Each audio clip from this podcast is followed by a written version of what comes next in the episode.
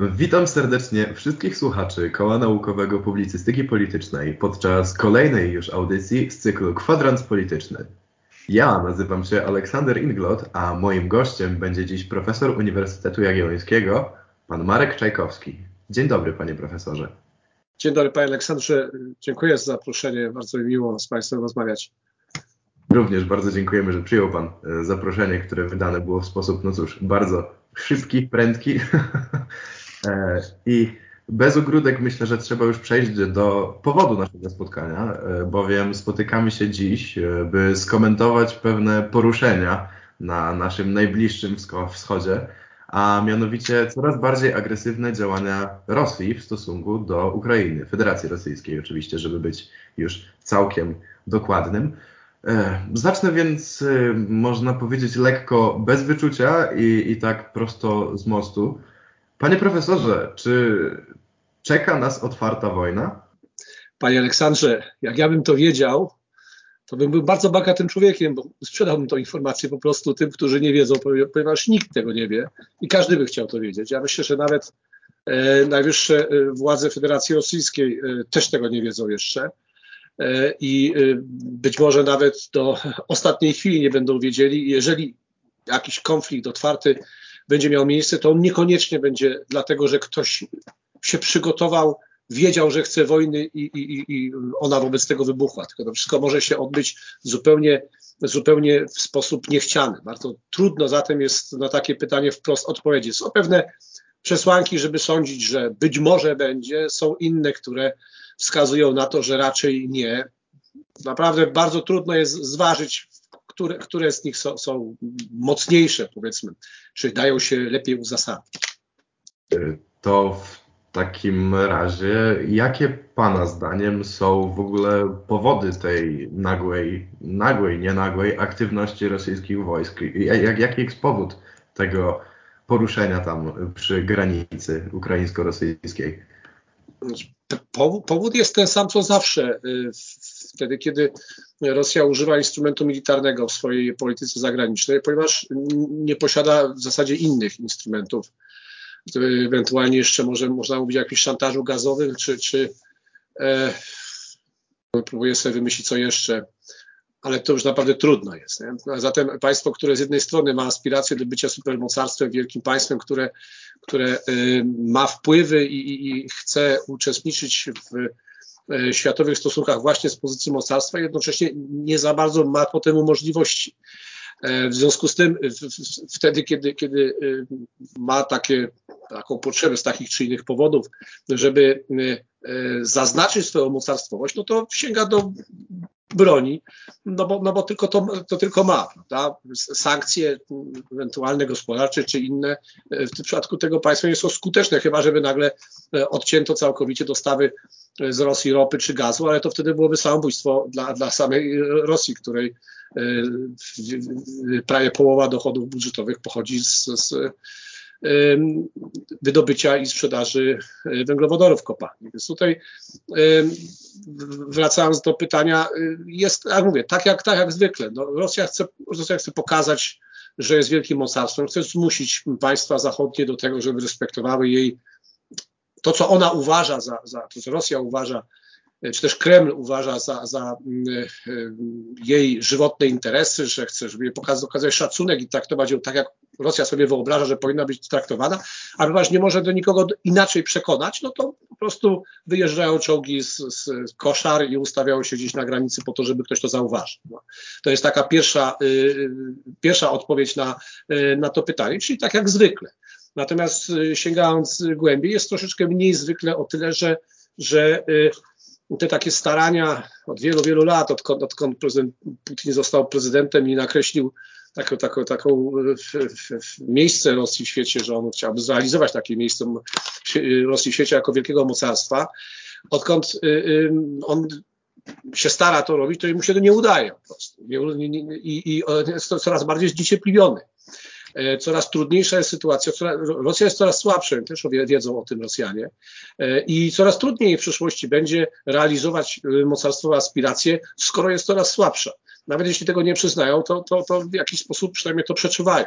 Więc coraz bardziej nerwowe, że tak powiem, ruchy się wykonuje po to, żeby właśnie uzyskać to, co tak, tego, czego tak pożądają, czyli właśnie tego statusu światowego, tego szacunku dla, dla mocarstwowości, tego szacunku dla Rosji jako, jako wielkiego, wielkiego państwa. Jak, jak wracam do pierwszej kwestii, nie mają żadnych argumentów, nie mają poważniejszych y, y, y, instrumentów oddziaływania, no to sięgają po, po, po siłę militarną. To w takim razie mm, w zasadzie pozwolę sobie, że tak powiem, zawinąć naszą rozmowę z powrotem do lekkiego początku, bo na samym początku wspomniał Pan, że y, nikt nie wie tego, y, czy, czy będzie otwarty konflikt zbrojny i, i, i, jeśli w ogóle będzie, to w takim razie patrząc na to, co, co się dzieje i rzeczywiście, że Rosja zaczyna może już powoli tracić cierpliwość, to jak Pan uważa, w jakiej perspektywie czasowej możemy się spodziewać e, jakiegokolwiek rozwiązania tego kryzysu, czy w jedną, czy w drugą stronę? Ile nam jeszcze przyjdzie czekać na to rozluźnienie w jakiś sposób tego napięcia tam? Pan co, tutaj by się trzeba było zapytać e, dokładnie e, specjalistów wojskowych z dostępem do informacji na temat tego, jaki jest status, stan logistyki rosyjskiego wojska na granicy, bo takie wojsko nie może stać na pozycjach zbliżonych do wyjściowych zbyt długo, jeśli nie są odpowiednie łańcuchy roz, logistyczne rozwinięte, czyli, czyli albo wychodzą na pozycję, i, a potem idą do boju i zostaje rozwinięta logistyka maszerującej armii, albo stoją gdzieś na bazach granicznych, no i trzeba im dostarczyć, czy nie w tych, których normalnie stacjonują, ale stacjonują długotrwale w bazach granicznych i trzeba im dostarczyć y, logistykę już nie bojową, tylko, tylko y, taką stacjonarną jak gdyby. I teraz jaki jest stan tej logistyki, jakie są y, perspektywy tego, nie wiemy zbyt dobrze. Z tego, co się pisze, to Rosjanie stosunkowo mocno postawili na ten, na ten aspekt rozwinięcia swoich sił i ta logistyka jest rozwijana pod kątem długotrwałego, stosunkowo długotrwałego, czy to wyczekiwania, czy to ewentualnie prowadzenia długotrwałego konfliktu. Czyli można się spodziewać, że ta armia nie jest tak, jak było to w marcu czy kwietniu, postawiona na granicy na, na parę tygodni najwyżej, tylko ona być może jest postawiona na granicy postawiona na tych pozycjach zbliżonych do wyjściowych na długo, na miesiące nawet. E, ale teraz miesiące, no to wtedy, jeżeli oni mogą stacjonować tam miesiące, no to mogą równie dobrze zaatakować w przyszłym tygodniu, jak i za trzy miesiące, prawda? To jest kwestia decyzji politycznej i ona nie zależy, jeżeli tak, jeżeli tak rzeczywiście jest, jeżeli te oceny o e, takim e, rozległym i szerokim rozwinięciu logistyki, jeśli te oceny są prawidłowe, to, to można się spodziewać, że będzie to długotrwały nacisk raczej, niż jakaś szybka, szybka operacja, aczkolwiek można się spodziewać. Ja, to jest tutaj, sprawa polega głównie na tym, że Rosjanie czegoś chcą. Teraz pytanie jest takie, czy Amerykanie przede wszystkim zechcą im to dać. Prawda?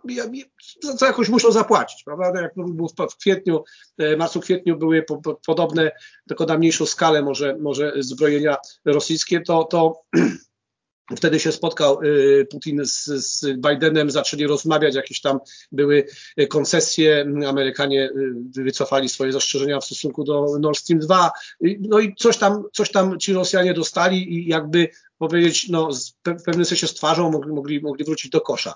Teraz ten nacisk jest znacznie większy, Stawka jest niejako bardzo wyższa, wyżej postawiona. Y, w związku z tym y, też Rosjanie czegoś oczekują. Jeśli mają wrócić znowu do kosza, to, to, to, to, to nie z pustymi rękami, bo to byłaby dla nich katastrofa prestiżowa, a prestiż dla nich jest naprawdę bardzo wiele. Teraz jest pytanie takie, czy Amerykanie są gotowi na to, co Rosjanie y, uważają za minimum i czy Amerykanie wiedzą, co to jest za minimum, prawda? To jest tak w, w negocjacjach. Nie wiadomo, jakie karty ma przeciwnik, nie wiadomo, czym się jest w stanie jest skłonny zadowolić. Co więcej, ja mam taki niepopularny pogląd, że nie wiadomo, y, czy Amerykanie chcą w ogóle y, dać Rosjanom coś poważniejszego, ponieważ wcale nie jest wykluczone, oczywiście tego nie wiem, ale, ale nie jest to wykluczone, że Amerykanie zupełnie spokojnie wmanewrowują Rosję, Rosjan w wojnę. Ponieważ popatrzcie nie z perspektywy europejskiej na sprawę, tylko z perspektywy amerykańskiej, zaoceanicznej. No to będzie wojna w Ukrainie, no i co? Jaki to jest problem dla Stanów Zjednoczonych? będzie w Europie jakiś kryzys migracyjny, może jakiś tam y, krótkotrwały wzrost cen ropy, może, może pewne zawirowania w bezpieczeństwie europejskim samym, ale, ale tutaj nic krytycznego dla NATO czy dla Stanów Zjednoczonych nie wynika z takiej wojny. To jest tylko katastrofa dla Rosji. Dlaczego nie?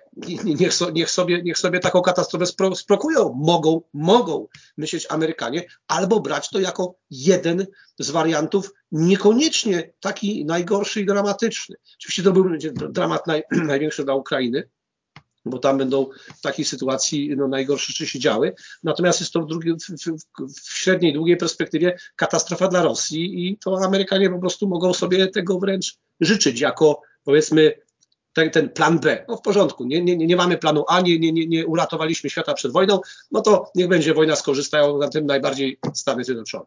Taka może być ich perspektywa myślenia. To oznacza, jeżeli tak oni myślą, jeśli mają taki, coś takiego w głowie, to może oznaczać, że nie będą gotowi do, do zbyt wielkich ustępstw, a to oznacza, że, że Rosjanie niejako poczują się zmuszeni do tego, żeby spełnić swoją groźbę, bo, bo, bo, bo nie mogą wrócić do koszar bez niczego też czegoś, co by ich zadowalało. Też tutaj, że nawet nie tyle jest to groźba, co można powiedzieć, że prywatna ambicja e, Władimira Putina, który przecież przechodząc do władzy, e, można powiedzieć, chciał, postawił sobie za cel przywrócenie, w cudzysłowie oczywiście, Ukrainy na miejsce, gdzie była 100 lat temu, jeszcze za, za, za czasów Związku Radzieckiego. E, aczkolwiek tutaj już bym się troszeczkę e, oddalił od tematu e, właśnie stricte granicowego, a skupił na tym wątku, e, który Pan poruszył e, bardzo zgrabnie, czyli właśnie Ameryka kontra e, reszta świata, w tym Rosja, bądź tym razem właśnie Rosja kontra reszta świata. E, bo coraz częściej e, w nagłówkach e, wielu, wielu różnych gazet bądź portali od prawa do lewa pojawiają się słowa wymiany, swoistej wymiany, czyli Nord Stream 2 albo atak na Ukrainę, albo jedno, albo drugie, co właśnie wydaje się wybijać, można powiedzieć, spośród ostatnich rozmów prezydentów Stanów i Rosji.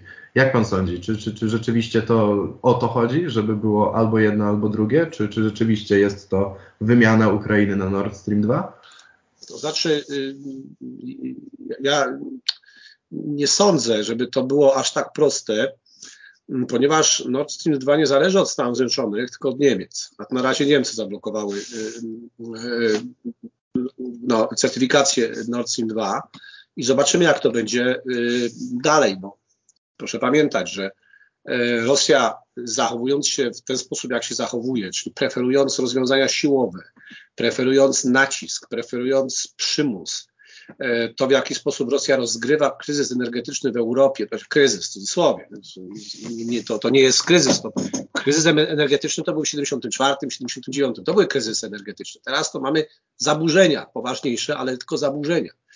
I teraz to, jak Rosjanie rozgrywają e, ten kryzys, świadczy o tym, że, że jakby nie za bardzo y, rozumieją konsekwencje tego, bo przecież mm, w ten sposób stawiając się jako niewiarygodny partner, jako partner, który nie gra według reguł, tylko, tylko, tylko y, korzysta z przymusu, y, stawiają się na takiej z góry straconej pozycji, przymuszając niejako Europejczyków w szczególności, bo to jest mniej sprawa Amerykanów, tylko Europejczyków przymuszając do tego, żeby jeszcze bardziej się przyłożyli do po pierwsze dywersyfikacji kierunków dostaw, a po drugie do zielonej energii. Czyli zamiast zalewać Europę tanim gazem, żeby, żeby żebyśmy nie budowali tych wiatraków i, i innych elektrowni, y, y, y, czy, czy, powiedzmy słonecznych, to oni nam prokurują kryzys energetyczny po to, żebyśmy jeszcze bardziej byli przekonani, żeby to przejście do, do, do dywersyfikacji, do zielonej energii zrobić. To jest taka zupełnie nieracjonalna polityka z punktu widzenia Rosjan.